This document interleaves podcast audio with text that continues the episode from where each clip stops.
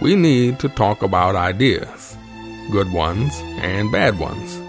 We need to learn stuff about the world.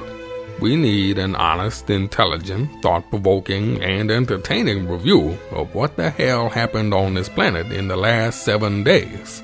We need to sit back and listen to the Iron Fist and the Velvet Glove. Welcome back, dear listener. We are up to episode 108 of the Iron Fist and the Velvet Glove.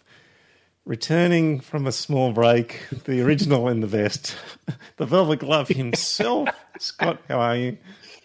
I'm really well, thanks, Trevor. How's yourself? I'm I'm good. Ah, once again, heaps to talk about, Scott. I've got a list here a mile long. We'll be lucky if we get It's- through half of it. I don't think we'll get through any of it. We won't get through half of it, will we? Anyway, we'll, we'll have to leave a lot of it over for next week. Um, we've, but we're warm, Unless we do a special Sunday broadcast or something like that. But anyway, dear listener. Uh, we're well and truly warmed up here because we've just spent an hour with our patrons in our Google uh, Hangout, which was great. So it was great, yes. had about uh, five of them, and um, we had a chat about all different stuff, and it was great to meet them over the video. And um, so, yeah, we'll do that um, once a month or something like that. And um, that was good. That was good fun to do. It was good, yeah. It was really good fun.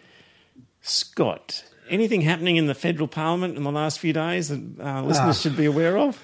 you want to you want to give a, a, a rundown of where we're up to?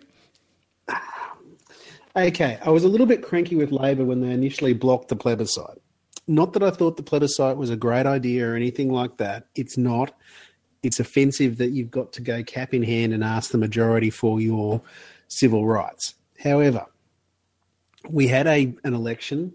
The Liberal Party won, so that was their policy and that sort of stuff. They had every right to pursue it through the federal parliament. When it got blocked by the federal parliament, they should have walked away from it and gone to have a conscience vote. They haven't done that. And on Monday afternoon, after they were backed into a corner, when Dean Smith, the WA senator, said he had a private member's bill and he was going to introduce it, and then five uh, liberals, no, four liberals from the House of Representatives came out and said they'd be prepared to cross the floor to suspend the standing orders, which would have led to a conscience vote on the issue. That's when Turnbull then panicked and he called a party room meeting of the Liberal Party for Monday afternoon to thrash out a way forward. And they have gone from bad to worse and they have endorsed that bloody idiot idea of a postal plebiscite, which no doubt will be prosecuted over in the High Court and that sort of stuff. I don't know what the outcome of that prosecution will be, but it's looking increasingly likely that that'll be knocked on the head. So they're going to be back to square one before too long, anyway. I don't understand why the hell they are running from a conscience vote. I, I, it makes absolutely no sense to me why they'd be running from it.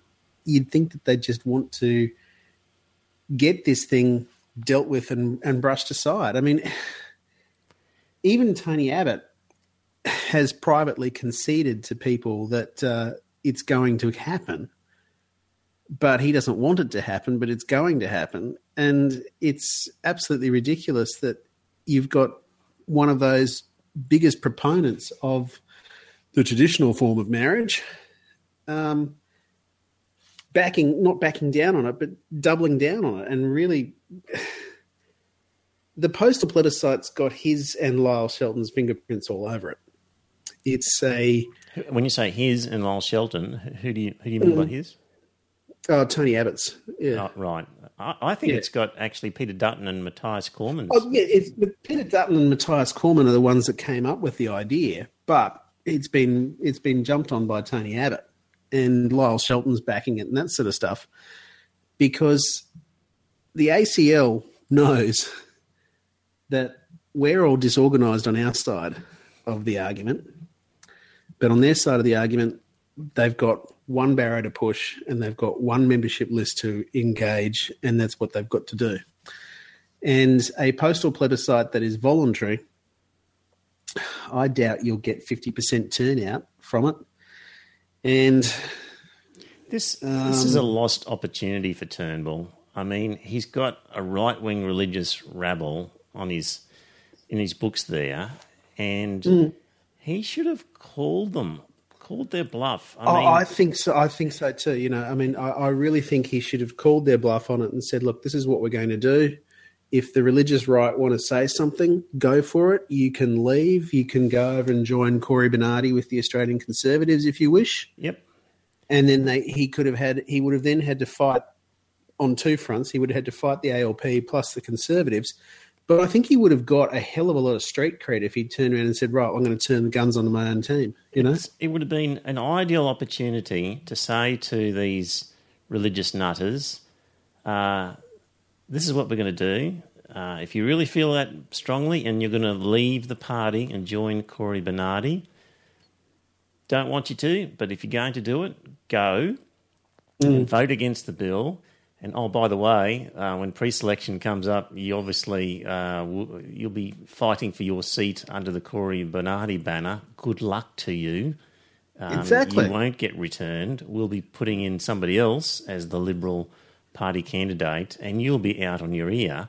And in the meantime, any vote that he wants to pass for tax cuts for companies or any of the other right wing things that he wants to do, he'll get their vote anyway. It was a it was a chance to clear some of this rabble out on a on a on an issue where the public is going to be behind him, and instead of using it as a wedge into this group and prizing them out, he's just he's just he's just turned around, he's He bent over and he's dropped his pants and let them mm-hmm. have their way. Like, what- just poor tactics. Like, just at It was point, poor tactics. It really was. at some point, It when really was. Very, when you've got a bit of power and position, you have to be prepared to exercise it. That's what it's for. yeah, and I think that I think that's what he hasn't done is he hasn't exercised that power that he's got with his position. And you know, there's only been one. I mean, there, there was a show of hands at the party room meeting, and only one extra, only one extra person voted for a conscience vote. I mean, I, I can't fathom why the hell the rest of the party wanted to go down this suicide route with them. You know, it just didn't make any sense. You know, it's really, really, really maddening. Actually, it's um, Be interesting to see the opinion polls because, um, you know, I, know he'll get- just with I- people. I, think he'll get done now. I mean, like I, I, I I said at the time that when he was first elected and that sort of stuff, I thought to myself, he's got at least another term ahead of him and that sort of thing. But no, I, I don't think that the coalition government will survive at the next election. I think they are going to go. People Hmm. who don't take an interest in politics generally um, on this particular issue are going, what the hell is going on here? Why are we Exactly. wasting or trying to waste $122 million on a, on a decision that so many other advanced countries in the world have made? Like young people are going, The United "What's- States has gone ahead of us on mm. this, and that is what is really embarrassing. Is that you've got the Bible Belt over there, you know, they've just swallowed it, and you know, even though Trump and that sort of stuff is probably wouldn't mind repealing it, he knows he can't. So it's it's over. You know, it's mm. What would, it's really very embarrassing to be. It really is very embarrassing to be an Australian right now. I mean, the so-called rationale for the postal vote is so that everybody can have their say and that Yeah. that public opinion can be gauged. When anybody with any expertise in in gauging public opinion would tell you that you're going to have far more accuracy from from just a normal Galaxy Newspoll, essential report poll, any of those are going to give you a, a proper uh, analysis of what people think within within a standard deviation or a range of error that is is easily assessed. Even, even with that, you know, you've had poll after poll after poll coming back 65, 70% in support of marriage equality. Even if you said, right, we're going to we're going to get this opinion poll and we're going to make them survey 50,000 people. You know, that's 50 times what you normally survey. Hmm. And if you got 50,000, you'd get you'd get 50,000 from across the country from across the whole spectrum. And I think you'd still find 65, 70% would be in favour of it. You know what? And that should, it'll only reduce the margin of error by a percentage or two. Like the margin of error on a on a one thousand or two thousand um, person poll is pretty good. Like so, uh, sure it'll be better, but um, it's it's already a very accurate reading. So, but the other point in all this is, um, you know, asking asking me my opinion as to whether you, Scott, should be allowed to marry somebody. I mean, you, I, I shouldn't have a say as to you know whether a gay couple can get married. That's not my business. Ah, It- it's not yeah, a thing. exactly. I, I it's- agree with you wholeheartedly. this is where- I this is where- as far as I'm concerned, I, I think that what we would do is deregulate relationships entirely and get rid of the Marriage Act. you know, I think that um, But you know, even the, if the they courts and that sort of stuff. But the religious Um, right, even when they lose this postal vote, if it happens, and they lose the plebiscite, and they lose the vote, the, the the fact that they've actually managed to swing the debate where ordinary people are supposedly having a say in whether other ordinary people get to be married is just wrong. To they actually hmm. to actually manufacture that debate and have that happen is just wrong. So they've already Yeah, that- achieved that- an evil end already.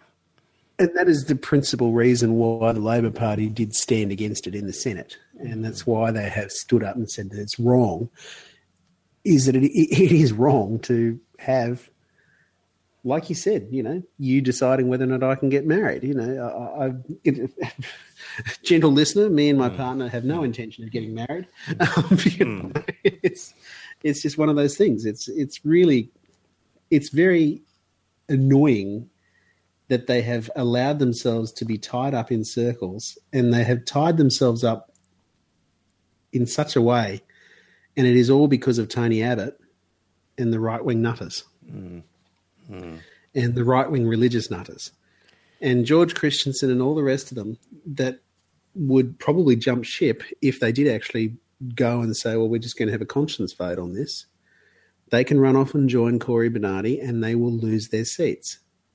A number of the a number of the seats would probably fall to the Labor Party, but I think you'd see the end of the Conservatives, and you'd have a genuine Liberal Party again. You know who loves all this? Uh, the sort of the finance neoliberal types. Because Hmm. while we're all arguing over gay marriage, abortion law, assisted dying, and and our identities and all the rest of it, you know, They're ignoring things, what they're doing. things like company tax cuts just going through. Um, uh, you know, we're spending fifty billion on submarines. It never gets mentioned. The housing and the negative gearing issues. That's all now. You know, gone off the newspapers. Um, cost of university education, minimum wages. All of these things are um, sidelined while we're dealing with these issues. So if you were, you know, free marketeer, neoliberal, wanting to, uh, you know, wanting tax cuts, um, you, you'd love the right wing religious nutters because they're the ultimate diversion. You know, as a as an army, you know, as a general of an army, where you're sort of setting diversions to sort of take away the enemy's attention on things. There's nothing better than Lyle Shelton. He's the ultimate diversion. He is, isn't he? Yeah. So anyway, a couple Yeah, of legal, a couple of legal issues. is dear really listener. annoying, yeah. So when you're standing around the water cooler and and hopefully discussion turns to this issue, and if it doesn't, make sure it does because one of the things we were talking about with the patrons before, uh, John raised was. Um, reluctance of people to talk about religion and politics and name things for what they are. And I mentioned, you know, the old adage that at a dinner party you shouldn't rem- mention uh, sex, politics, or religion. And for my part, uh, they're the first three topics I go for. And dear, dear listener, you'll have a much more fun time, and people actually engage and have a really good um, chew on different issues. So, so, so if you are at the water cooler and you know, okay, Once you've, got, once you've stopped talking about sex and you can start talking about religion and politics. Yeah. Yes, or, or the you know the intertwining of all of those things. I mean, sure, mention the Broncos' big win over the Gold Coast, but once you've knocked that on the head, then talk about the bloody religious nutters stopping the um, progress of our society, and you know, see what happens. Um, don't be afraid to raise a topic. But anyway, as you are standing around that water cooler and people are talking about the legalities of a voluntary postal vote, which is something not done since the Whitlam years in the 70s. Apparently, it was done there. Some people have Okay. argued that because it was done there, it must be legal. And of course, that's not how the law works because just because it was done once before doesn't mean it was legal at the time. It might have hmm. been illegal, but just didn't get challenged. So, what we've got is a general constitutional notion that if you are undertaking an activity like running a postal vote campaign, you need to have legislated some money to pay for that activity. So, um, you can't spend money without clear legislative support is a fundamental notion under our constitution and the way it works. So you want to do something new like this that's never been done before that doesn't have a regular line in the budget to pay for it, well you need to pass a bill getting the money. Now, the exception to that apparently is that the finance minister can get advances of money but that can only be uh, in circumstances where there's an urgent need for the expenditure, um, which has not been uh, sufficiently provided for in the existing budget. And according to some of the early legal opinions that are coming out, this is not something that you could claim as being urgent. Um, so it's, No, it's clearly not. Yeah. seems very unlikely that the finance minister could use his um, uh, urgent need um, power to allocate money for this. And the other part is there is no legislation as to how this is to operate. So if there are disputes over how it's counted, how it's scrutineered, there's no legislation dealing with it. it it'll be a, a, a legal nightmare if there is disputes over how it is conducted because there's no legislation to say how it's to be conducted. So that's another thing. And the other uh, idea that you could mention is that apparently the Bureau of Statistics is going to be charged with conducting this, and uh, the powers of the um, Constitution are apparently, sorry, of the um, Bureau of Statistics, uh, is they're authorised to collect uh, facts, but not necessarily opinions. So this is not the normal function of the Bureau of Statistics. So quite possibly they can't do it anyway um, without some legislation. So Yeah, So- it's the whole thing. The whole thing. It really stinks, doesn't it? The whole thing has been just designed to keep the right wing of the Liberal Party happy. So what we're going to have is, I think, most likely it will be ruled invalid to have a postal vote, and so the Liberal government will say, "Well, we came into this Parliament with a policy that we would run a plebiscite, which we are not able to do because Senate won't let us, and we've tried for a postal vote, which we cannot do because the court won't let us. So we're not going to do anything." And uh, please vote us in again next time. I, that, I don't think anything will happen this term. That'll be the upshot, and it'll be a major issue. One would have thought in the next election that might just get Bill Shorten over the line. Scott, Well, it certainly looks like it's going to get him over the line for sure. You know, um, that and his commitment to have the Republic referendum, the, the Republic plebiscite, and that sort of stuff too. It's um, and you know they are making all the right noises on inequality and that sort of stuff too. So you know, you never know. Except they are planning on, and this is a this is one sticking point that makes me think maybe I shouldn't vote for them is the uh, the attitude of Tanya Plibersek to the Catholic schools. oh, this is the thing. Yeah, yeah, it is. Hey, just remind people um, about uh, Penny Wong and the amendment to the Marriage Act because I was telling my daughter about this uh, at dinner and she wasn't aware of that. So for new Okay, listeners. uh, pe- this this is the the amendment that John Howard passed in 2004. Because what it was designed to do was to stop people going abroad, getting married, and coming back home and having their marriages recognised under Australian law. So what they did was they propped up, they propped in a small insert into the Marriage Act and said that it was the marriage of a man and a woman. Because prior to that, it just said two persons, basically Something a marriage like- between yeah. persons. Yeah. And so they made it then a man and woman. But yep, go on. Exactly. And uh, Penny Wong dutifully voted for that. Why? I don't know. Because it must have been Labor policy and she just fell into line with Labor policy. Exactly. Now, she was a fairly junior senator and that sort of stuff at the time. But, you know, one would have thought that uh, anyone with half a brain would have stood up and said, no, this is wrong and I'll die in the ditch for it. And had she have actually fought against it, they could have said to her, okay, you can abstain yourself or something like that, or, you know, you can cross the floor and vote for it and vote against it and that sort of thing. But no, she didn't. Yeah. Scott, that's your homework for next week. Why was the Labor Party actually at that time? In you know, why did they agree to that? I'm be, there must be some reason for it. Uh, Just it doesn't make sense. But anyway, dear listener, when you see Penny Wong on television now, um, uh, bemoaning the state of play and all the rest of it, just remember that uh, back then in the Howard years, she actually voted to change the Marriage Act um, from two persons to make it clear it had to be a man and a woman. So, very interesting. Yeah, it's mm, it's uh, it uh, really. Um, I haven't seen the speech that she gave on Tuesday afternoon, um, or was it today that the Senate knocked the uh, the plebiscite bill back? But um, she apparently stood up and gave a harrowing speech saying that she loves her daughters and blah blah blah blah blah. But it calls into question the whole thing about the whole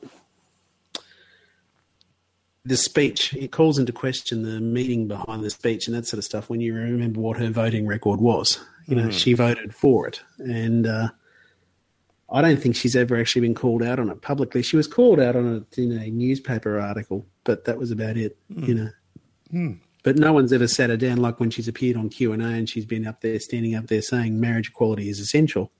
No one's ever said to her uh, penny didn't you vote for it didn't you vote for the discrimination to be written into the act in 2004 and uh, I I really think that um, the next time she's on Q and A and she's banging on about it, I think someone should actually actually say to her, uh, "Didn't you vote? Didn't you vote for the discrimination to be written into the Act in 2004?" Hey, when all this was um, blowing up um, back on the 3rd of August, and um, I got an article here um, where Peter Dutton was worried about one of these right wing nutters uh, crossing the floor. Uh, the immigration minister called on Andrew Broad, who was the guy threatening to cross the floor, called on him to weigh up his important part in the coalition after reports that the National Party MP was considering resigning from the party to sit on the crossbenches if the government broke its promise to hold a plebiscite on marriage equality. Because um, so, uh, so that's Andrew Broad. I'd never heard of Andrew Broad, um, Scott, until then. No, Um, neither have I, but it it just gives you an idea of just how finely tuned the numbers are. That you know they've got to worry about one nutter. Well, and you know, sure, he might vote against them on this issue, but he'll vote for them on all the others. Anyway, Exactly. Yeah. dear listener, quick Google. You know, something in me just made me think. Gee, I wonder if this Andrew Broad has you know, got any sort of any connections to religious groups. Perhaps could that be his motivation by any strange coincidence? Quick Google search, and and he appears. Um, he won in 2016 a Christian Values Award. Um, the Christian Values Institute believes that Australian values are Christian values. These are the values that made Australia great. The vision of the Australian Christian Values Institute is to can just imagine. You can just imagine them standing in front of a couple of Australian flags, saying that, can't you? I can, unfortunately. Uh, the value, the vision of the Australian Christian Values Institute is to reaffirm Australia's commitment to Judeo Christian values as the cornerstone of our nation's prosperity for the common good. Oh God, I hate crap like that. It really gives me the irrits. you know when one- they. One more, hang on. Sorry.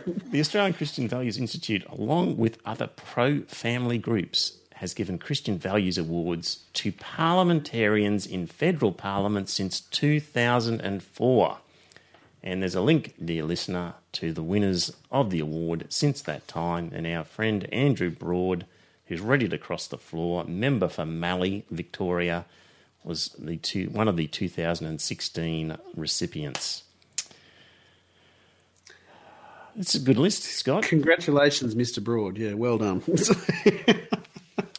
Just looking down the list. Kevin Andrews, for God's sake, you know. Yeah, uh, no, 2015, George Christensen. Um, 2013, Cory Bernardi. Um, Bob Katter, 2010. Eric Abetz in 2008. There's some familiar names there. Kevin Rudd, 2004. And Peter Costello and Brian Harradine. Scott, this is a useful. Uh, this just gives us a quick summary of a few um, religious nutters. Exactly. You know, it's uh, you know they, they don't give you the party affiliations next to them, but um, it does make you wonder. You know where they where they actually sit. But most of them would be from the Liberal National side, I would imagine.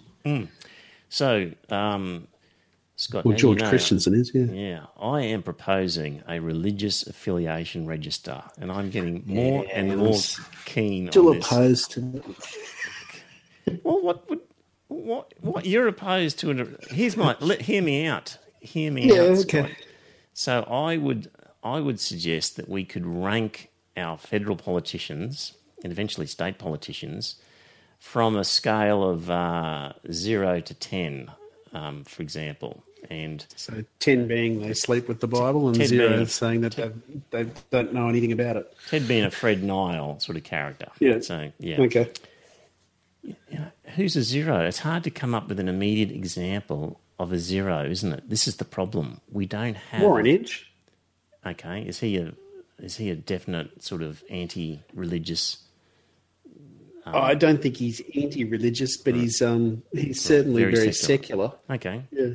so I don't think we've got anyone on the zero scale at the moment because they'd have to be an actively loudmouth about uh, about their opposition to um, the Christian takeover of our politics. Anyway, you know things like this, like if you, uh, you know, we could have all sorts of different little um, point scoring things. So.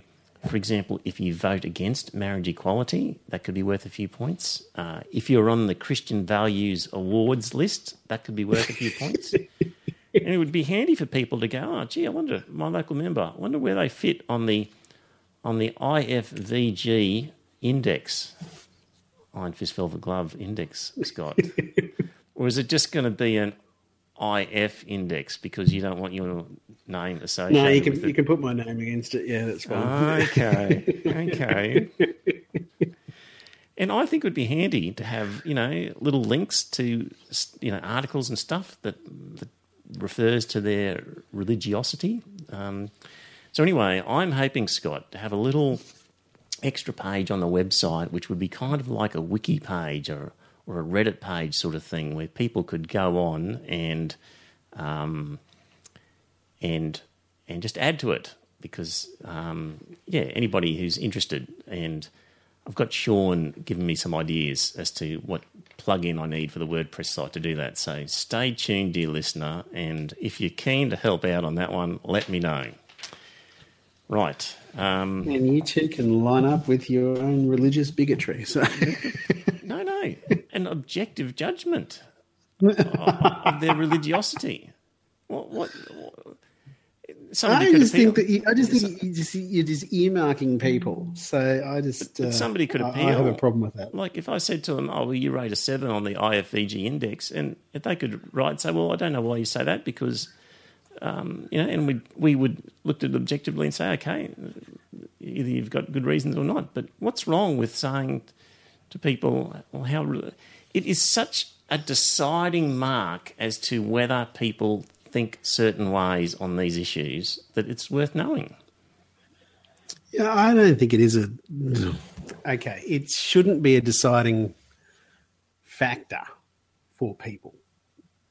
However, it certainly does seem to affect their influence. Okay, It, would- certainly does seem to influence the way they vote. Would Would you want to know if somebody was a um, uh, a Marxist, a communist, a uh, um, you know from the Friedman Chicago School of Economic neoliberalism, you know, or were they uh, uh, you know would their political um, uh, sort of economic thoughts be legitimate to know? Would that be okay to rank people? Yeah, because that's yeah, that, that that's fine because, Because- that's something you grow up with and you Well, you uh, Could I say? yeah it's- okay. It's ideological content, isn't it? it is ideological content. Yeah, And I, I put it to you, Velvet Glove, that their, their religious leanings are also ideological content. These are not things like your skin colour, your gender, your sexual preference that are foisted on you that you, or that, that are just inbuilt that you can't change. These these are things that you have decided. So it's extremely legitimate to say what is somebody's opinions on issues. What meant to convince you still. Yeah. No, it sounds like you're I, I can understand. I can understand where you're coming from. I'm just uncomfortable with it. Um, I don't know if I told you this one, Scott. Tim Hmm. Wilson. Did I mention the Tim Wilson one to, to you? Uh, I think you did, but I think it was arrived tonight. So Yeah, it might have been might have been a bit late. But dear listener, so uh, we've mentioned before Tim Wilson, and he was uh, now which commission was he in charge of at one point? He had a, a religious roundtable organised, and um, Oh, he was from the. Um, yeah. Oh, you did mention it to me. Yes, the new Matilda article. Yep. Yeah, and um, so anyway, with this um, marriage equality debate coming up, he is a member of parliament, former. Is it, oh, what was the commission? Was it equal opportunity? Oh, one of those sorts of. I think it was equal opportunities, wasn't it? I can't. It doesn't sound quite right, but uh, he's openly gay as well, and he was. Um, brought on to be interviewed by Sky journalist Peter Van Onselen. Uh, And so he's there in a video hookup. And, uh, dear listener, here is how the interview went. Liberal Tim Wilson. He joins us now live from Melbourne. Thanks very much for your company. Do you like the idea of a secret ballot in the party room? Thanks, Peter. I've said everything I have to say on this issue, and I make no plans to make any other comment. Uh, at this time, I'd rather talk about something else that actually matters to the Australian population the economy, energy prices, what's going on with Labor's tax slug. You pick it, I'm happy to talk about it. I've said what I've said on this issue. Tim Wilson, thanks for your company. That's all right, pleasure. Brilliant. Brilliant. When he said he wouldn't talk mean, about the topic, this guy said, Exactly. see you later. Wouldn't you? Yeah, wouldn't you think that you would um, you'd ask the journalist what you what you were planning on canvassing, you know, before you actually uh, agreed to be on the program, and if you had no plans of saying anything about it, you'd think that you would have asked the journalist beforehand, "What are you planning on asking me?" And if you'd said, "Oh yeah, we're going to ask you about marriage equality," you'd think, "Yeah, well, I'm not going to be bothering with that." Uh, you Well, know? he probably thought, like any, you know, number of other times where a politician is, you know, there for one reason but decides to just skirt around it and to talk about other stuff. He probably thought he could get away with it this time. Well, apparently he thought about it, but he didn't get away with it, did he? Yeah. So, um, so I think that's great. I think, I think that's just brilliant. Um, don't want to talk about it. The topic I've got for you, great. See you later. I did like how he answered it What he said, "You know, that's a right, uh, that's a right pleasure." You know, Yeah, so pleasure. you think yourself, "Yeah, I'm imagining it wasn't much of a pleasure for him, but anyway." Scott, even when uh, postal vote fails, plebiscite doesn't happen, new election, Labor gets in um, and proposes new legislation,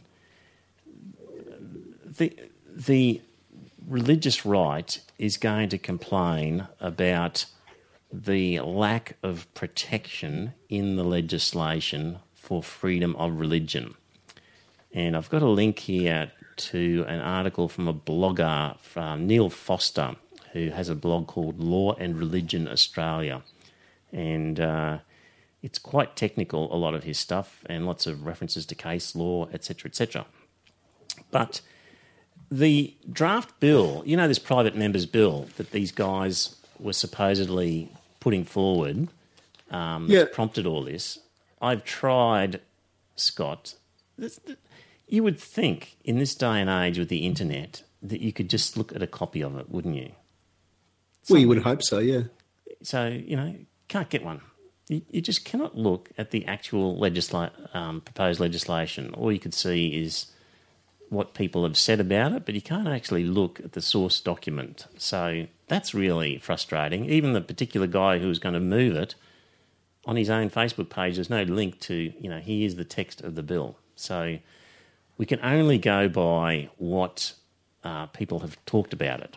But anyway, the particular bill um, uh, was going to have stuff in there to say that religious celebrants would not be required to solemnise gay marriages.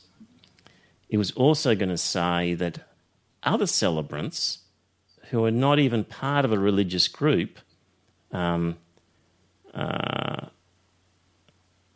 oh, actually, maybe it wasn't saying that. Um, yeah, it, it was saying that religious celebrants would be would not be required, but it was silent as to other celebrants. I thought there were um, there was an exemption for celebrants generally that um, had a religious objection. Yeah, actually, now I'm getting confused because I'm reading this thing. Um, uh, I think it did actually say with other celebrants. This is the problem. I couldn't look at the source document, but uh, okay, Yeah, I'm going to go with my Yeah. original thoughts were that other celebrants could deny a gay marriage if they just felt religiously about it, and um, and also this draft bill was saying that religious premises would not be required to host same sex weddings if they didn't want to. So it had three basic protections. You know, religious celebrants don't want to do it, don't have to. Uh, civil ones don't want to, don't have to. You know, religious church don't want to have a gay wedding, don't have to. You would think that would be enough, but a whole host of religious groups were saying, "Oh, well, that's not going to be enough. That's not enough protection." Um, what about public servants who are employed in registry offices who want to exercise their religious freedom to decline to solemnise such marriages? So, this this guy writing this article was saying that the proposed bill was not good enough because it was not going to allow public servants to refuse to uh, in, And employed that's in registry offices.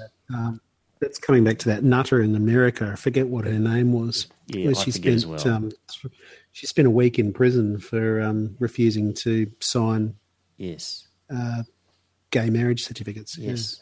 And he also says in here there was also no protection for small business owners who um, who are in wedding industries such as cake makers, florists, photographers, stationery designers, etc. Um, mean, all being permitted is- to decline their services. I mean, all the all the florist and photographers got to do is, I'm um, sorry, I've already got a wedding on that day. I can't do it. You know, Well, this is the sort of other argument that we haven't even come to yet, Scott, in the mainstream. But that's what's coming as well. Is is after all these hurdles are crossed, it will then be things like, well, you need the ability for cake makers to discriminate against a gay wedding cake. So, um, so that's all to look forward to, dear listener, in this debate. We haven't even got to that part yet. it is, it is, it is a uh, frightening look at the future, though, isn't it? Some good news, Scott. Queensland Labor had their conference and they voted to support the introduction of, uh, you know, assisted dying legislation. So, um, uh, basically, set them set themselves up very differently from the opposition, won't it? So uh, apparently, the resolution read that Labor will introduce legislation for voluntary assisted dying for adults who are terminally ill, following the model of the Dying with Dignity slash Oregon model and the voluntary assisted dying legislation in Victoria. Uh, so that was put forward by the left faction. Um, and of course, even within the Labor Party, uh, there is a right wing nutter faction. And Yeah, this I couldn't believe that. There was a union, wasn't it, that was saying that it's, that was going to be an electoral millstone around their neck. Justin Power, Assistant Secretary of the SDA Union. Is that the shopkeepers, something or other? I think it is the shopkeepers, yeah. They've been a notorious Catholic group in the union movement. And Yeah. the guy federally in charge of that, I think, has disappeared from the scene, so they're not quite as strong as they used to be.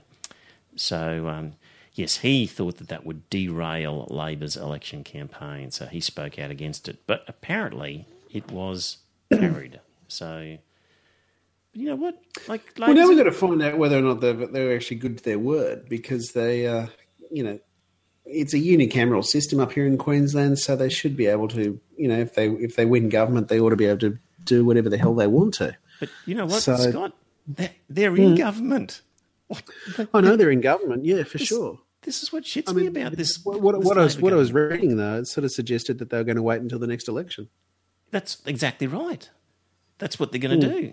But they're in government. Like, can you imagine the Labor figures who were in the party during the Joh Bjelke-Petersen era? They will be just turning in their graves to think that they're actually in power and just can't be bothered doing stuff. Oh, we'll leave that to the next election because uh, Exactly. we yeah, didn't put that to the people last time. So, uh, you know, pathetic.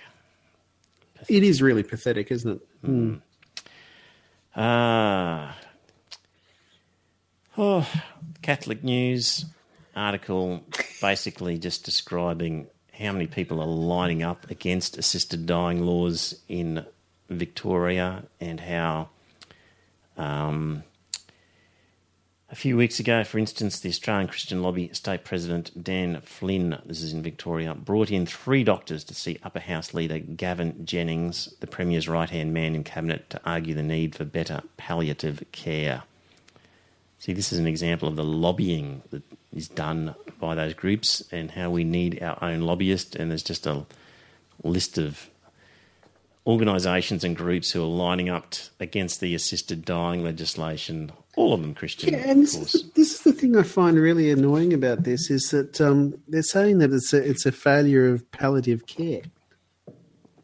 Now, I saw an interview, and I can't remember where it was, but it was an interview three, four weeks ago with a palliative care doctor who said that this is not a thing that you do instead of palliative care. It is something that happens as a result of palliative care. You know, um, the assisted dying regime that's being introduced in Victoria has got nothing to do with palliative care. It's got everything to do with a legally sane individual who has got less than 12 months to live deciding the time that they will exit this world. That's all. And, you know, there was a Facebook meme that I saw that I posted on Facebook. It said, assisted dying doesn't result in more people dying, it, it results in less people suffering. And that is exactly all it is, you know. And to bombard um, with pro forma emails and letters from scripted by church volunteers only by national anti-euthanasia agencies using them to vote against the bill will when introduced in Spring Street later this month. I find that sort of thing unconscionable that they would go in there and argue against a patient's right to die. It really is offensive. I hmm. went to a lecture with Deep Throat about this, and it was a Canadian expert who came and spoke about what happened over there. And Mm. you know, they had a charter of rights, like a Bill of Rights, which sort of enabled it all to happen. But basically, in the discussion, said she said that look, there were a few people in the medical who who in the non-religious fraternity who had some misgivings about it, but after being shown the evidence of Oregon and Belgium and other jurisdictions, they all came round, and the only ones left who objected were the religious groups. That was their experience in Canada, and uh, and sure enough, in that lecture during the Q and A, I think it was David Van Gend. Uh, if it wasn't him, it was someone similar to him. Got up One of his right-hand men. and just totally dominated the Q and A and and uh, came out with all sorts of nonsense. But anyway, uh, I digress. So, um, abortion clinic exclusion zones. They have them in Melbourne, and a Melbourne mother of a Melbourne mother of thirteen. I hadn't read that before. Has argued in court that a Victorian law banning protesters within 150 metres of abortion clinics is discrimination. She says she's being discriminated against. This Melbourne mother of 13. How does she have time to, to hang around an abortion clinic and to protest Exactly. It's- with 13? She's got 13 children to look after. Um, maybe they're all adults. I don't know, but it's um, it's something about a. Uh, oh, I've lost it, lost it, lost it. It's okay. I read it earlier today. It said it's something about it was a it was a violation of her rights to protest or something like Uh, that. the the the, the uh, barrister said that the legislation is invalid because it impinges the implied freedom of political expression, and he said that the law is being used against people with pro-life beliefs and not those on the other side of the debate. We say it's discriminatory in its application because it applies to just one side of this issue. And the magistrate said, well, while it appears that the law was designed that way by Parliament, um, I accept it's designed to prohibit people who are pro life protesters from the zone, she said. But it does not mean people who are pro choice can approach those in the exclusion zone either, she said. Uh, quote, it would be wrong for me to approach and, for example, say, What a great job you're doing. What a great idea having an abortion. Magistrate Bazzani said. So she said, it actually stops both sides of the debate, uh, those pro and those against, and so it's not discriminatory. So the mother of 13, I think, uh, lost that round. Yeah, and I find it ridiculous that she's bothered to actually go down that road. I mean, like you said, when does she have any time? But um, all jokes aside, what she wants to do is actually put a guilt trip on a woman who's in a very vulnerable position anyway, who's going in to have a termination.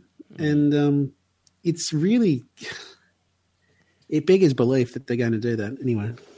It's such an import, importation of American practice. That's that really gets me with that sort of stuff. Straight out of Oh, the yeah, American sure. playbook. Yeah. Now, we just mentioned before the uh, Labor Party conference in Queensland, and we're now going to turn to the back to the LNP conference, and I'm I'm just going to play a little clip from that conference. Um, I don't care if it rains or freezes, as long as I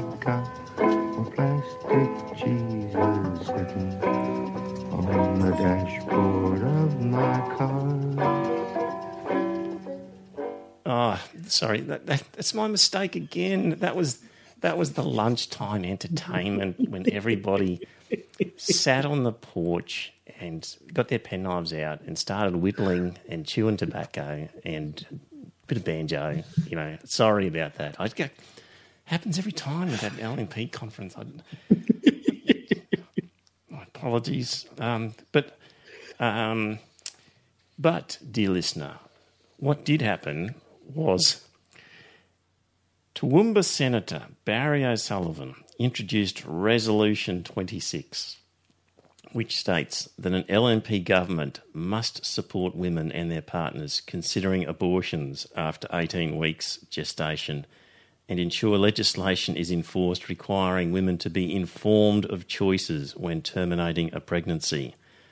Um, O'Sullivan, who is a federal politician, set his resolution, which passed, which was passed. You get that, dear listener? This was passed encouraged a warm and supportive environment of pastoral care for pregnant women. You friggin' asshole. Like, Yeah. just be honest. Like, like the, the, the double speak in this is so dishonest. Like, they're just making it harder for women to get abortions. They're going to make them jump through hoops, make them sign documents that they know They're know going to what they're them have doing. sonograms, all that sort of nonsense. Exactly. yeah. It's one step along to the Texas sort of playbook that has been described previously. And this is the Lyle Shelton speak that comes out of this when they say things like uh, Resolution 26, uh, which states that an LNP government must support women and their partners considering abortions. That's not support, you. you know, encourage a warm, supportive environment of pastoral care. Ah, this same guy had um, bankrolled buses to move anti-abortion protesters from his electorate in Toowoomba to Brisbane to rally against um, that uh, bill that was sort of ill-conceived by the backbencher in Queensland. Anyway, there's another name for that. See, Scott, on the list on the IFVG Religious Affiliation Index, he's he's working. He's he's a nine at this stage. Seriously, you pass a motion like that at an LNP conference, that's worthwhile knowing. That's yeah, that is worthwhile knowing for sure. But that is something that's on the public record and all that sort of stuff. It's got nothing to do with his religion. You would hope, Yeah. but it may well. It probably does have something to do with his religious beliefs. Yeah. How much do you want to bet? Guarantee- You can guarantee that he, you can guarantee that if you go and search him and that sort of stuff, you're going to find out he's affiliated with some clap happy church. He's from Toowoomba, so he's probably out there with the Church of Christ or something like that. Yeah. Yes, yes. Um, Australian Christian Lobby's director for Queensland, Wendy Francis, uh, told BuzzFeed uh, she thought it was great when political parties embraced the sanctity of human life.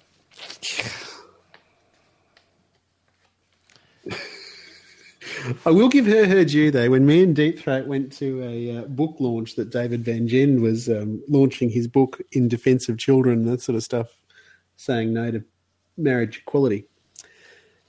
She did actually come up to us and say thank you, thanked us both for attending, but uh, that's where the pleasantries ended. So Yeah, she, she, she's no doubt very pleasant. As she, yes, Oh, she some people, was, yeah. some people can, some people. I'm not necessarily saying Wendy, what's whatever Wendy Francis. Some people can smile as they stab you in the front. Other people, know, stab- other people stab you in the back. But you know, at the end of the day, if you're just getting stabbed, it doesn't really matter, does it? very true. Scott, uh, scripture classes, there's been a lot of uh, talk about them in the last few weeks. And um, there was a panel show uh, which had Bronwyn Bishop on it. And uh, this guy was um, kicked off the panel basically saying, Yeah, scripture classes, what's the problem? Doesn't hurt anybody. Part of our Judeo Christian beliefs, you know, customs, tradition. Why, why are these people up in arms about scriptures? What is their issue with scripture? And uh, so here's here's what they. I'll just play a little clip of this. uh, the majority Christian scripture classes, if it's a, Jude- uh, uh, uh, Jewish population, Hindu, Islamic, whatever, they have a scripture class as well. And for those of us that don't believe, then you get to go to library and study. You don't go and play touch footy. It's a pretty simple system here. but what is it about you know, the teachers' unions, the left here that want to yank out this thing that is thoroughly optional and thoroughly reflects Simple. Simple. they want to make compulsory their godless religion of climate change.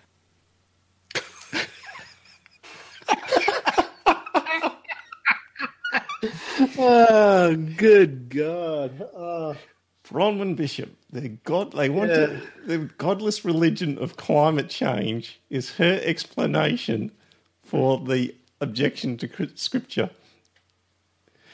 That is the caliber of leadership that we get in this country at the moment. Yeah, I mean, you hear that and that sort of stuff, and then it makes a, it, it pulls into uh, perspective her decision at the time to spend five grand on a helicopter flight, doesn't it? You know, because you think to yourself, yes, she's an idiot. I mean, she's clearly a moron that she actually says something like that, isn't she?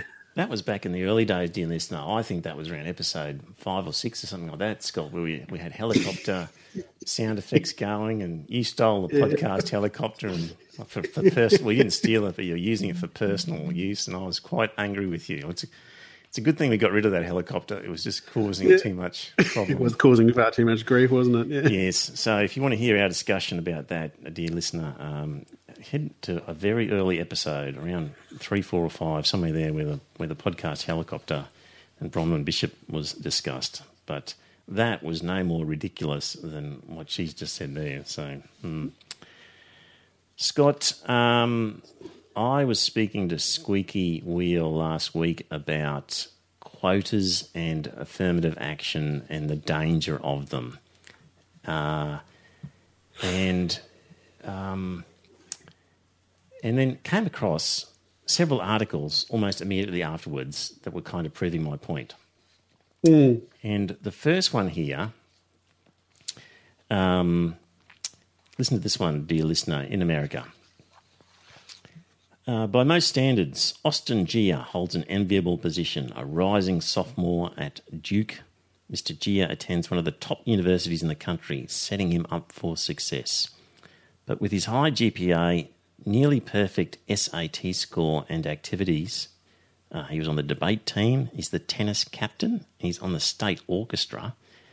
Mr. Jia believes he should have had a fair shot at either Harvard, Princeton, Columbia, or the University of Pennsylvania. But those Ivy League colleges rejected him after he applied in the fall of 2015. It was particularly disturbing, Mr. Jia said, when classmates with lower scores than his, but who were not Asian American like him, were admitted to those Ivy League institutions. So you're thinking, dear listener, what's going on? Super qualified Asian student not getting in is are they some sort of racist groups? These Ivy League colleges? Uh, students like Mr. Jia are now the subject of a lawsuit accusing Harvard of discriminating against Asian Americans in admissions by imposing a penalty for their high achievement and giving preferences to other racial minorities.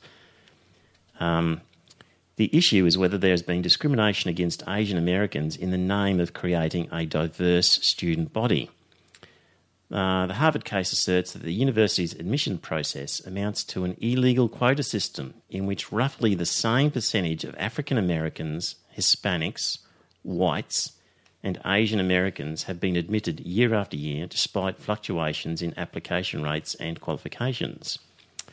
Uh, it falls afoul of the most basic civil rights principles, and those principles are that your race and ethnicity should not be something to be used to harm you in life nor help you in life, said one of the ones suing. Um, so, what we've got here, dear listener, is that too many Asian Americans with great qualifications are applying for these Ivy League colleges, and in order for their quotas or their student enrolments to match more closely the demographics of the population, they're actually saying, "Well, we can't have so many Asian Americans. You know, you'll have to." You'll have to be extra special to get in because we need to make more room for Hispanics and whites and blacks at your expense. This, Scott, is the danger of quotas that people Exactly. refuse to see when they set them up. It'll work both ways. Yeah, and this is a um, this is a classic example of where it, it goes horribly wrong. You know, you've got a kid there that's got excellent results and all that sort of stuff, and he says that he's just not good enough to to. you- You're going to end up having the whole situation that you're going to be just competing against other members of your own ethnic background. So you're not going to be competing against everyone. You got to be if you're Chinese or Asian or something like that. You got to be the best of the best because you've got to be able to compete. You've got to beat everyone else that's in that same ethnic background, and you know you're going to have African Americans that'll be competing against African Americans and whites that are competing against whites. It's really, it really is wrong that um, affirmative action was started to redress the um, imbalance that was there. But it's gone way the other way now. It's gone to that point where you've got Asian Americans not getting the positions they deserve because you'd end up with too many Asian kids there, which hmm. is really ridiculous. Hmm. So that's the danger of a quota system is that it can come back and bite you if you're, you know, and it's all very well when it's discriminating against the white majority, but suddenly Exactly. when it, suddenly when it discriminates against the minority who's traditionally oppressed, you go, well, actually, that's not very fair. This is Exactly. a problem. Yeah. And uh, th- that's that's one of the reasons that you know I think that affirmative actions had its day, hmm. is that it was useful and that sort of stuff at the time to try and overcome the inequity, but the inequity has been overcome now, well, largely overcome. So I think that they should now do away with it.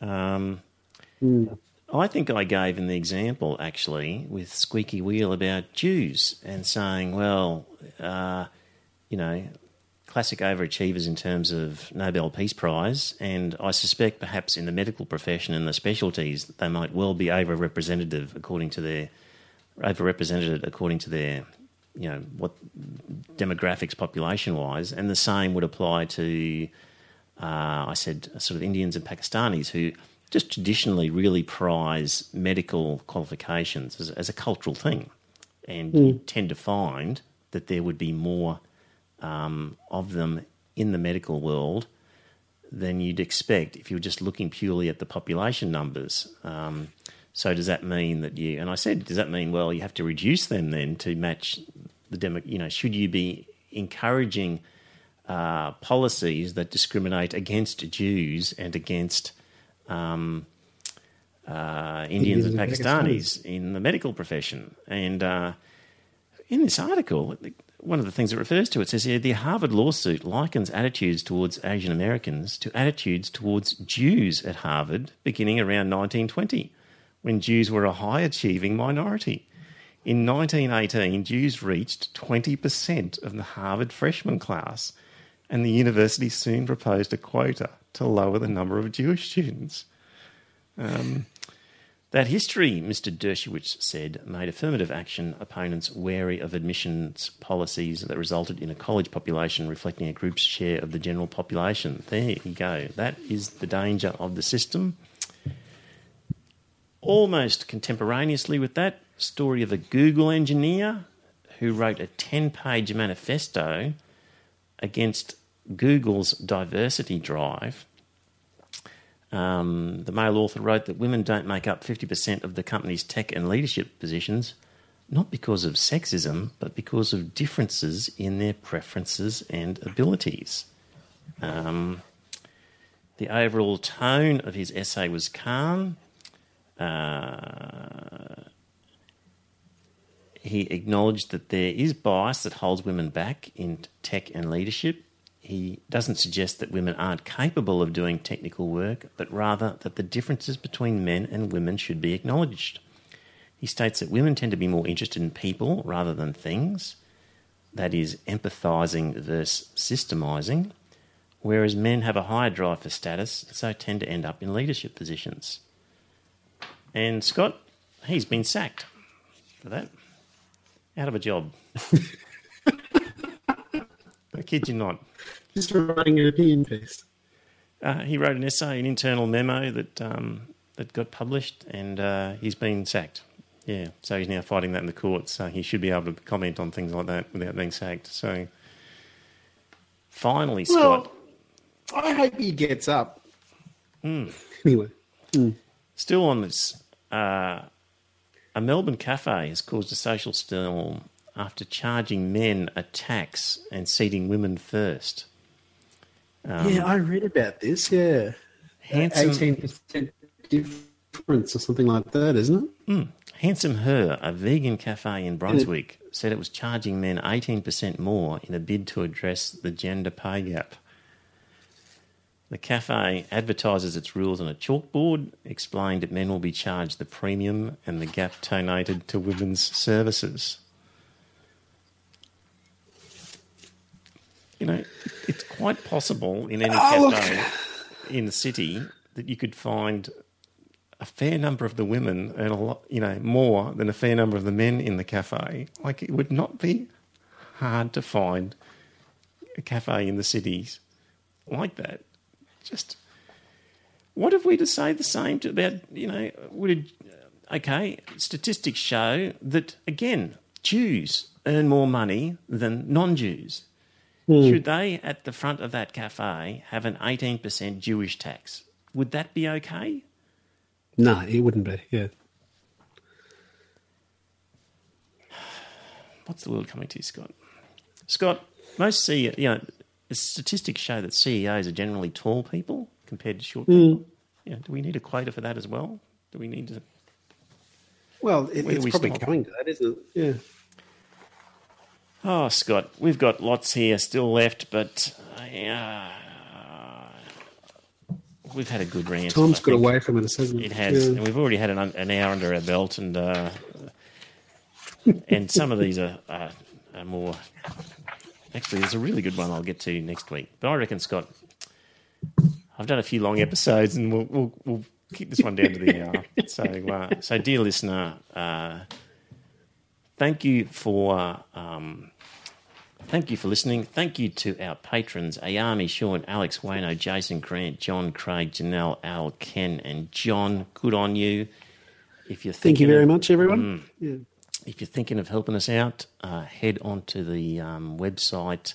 You can um, go onto Patreon and make a per episode donation. If you don't like the idea of that, you can do what a few have done, which is just go onto PayPal and send us a bit of a lump sum every now and again. You could leave a voicemail message. I really like voicemail messages, and that would be good. Uh, find a useful article or something interesting that you reckon we may not have seen, send it to us. Keen to start the IFVG religious affiliation register, then uh, I reckon it'd be a great thing.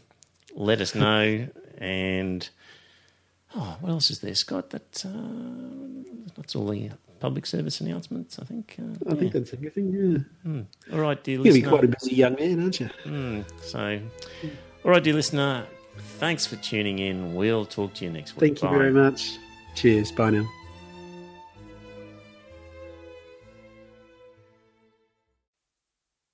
Well, dear listener, did you enjoy that episode of the podcast? If you did, I've got a favour to ask. Uh, first up, tell some friends. Let them know about the podcast. You'll be discussing something at some time, and you might be repeating something I've said. And when you're talking to your friends, say, hey, I heard this on this podcast, and it's worth listening to. And maybe pick an episode that you think's a good one and direct them to it. Like, grab their phone and go to their podcast app and search for Iron Fist Velvet Glove and subscribe on their behalf on their phone and uh, and just put the word out. The other thing is you could become a patron and support the show.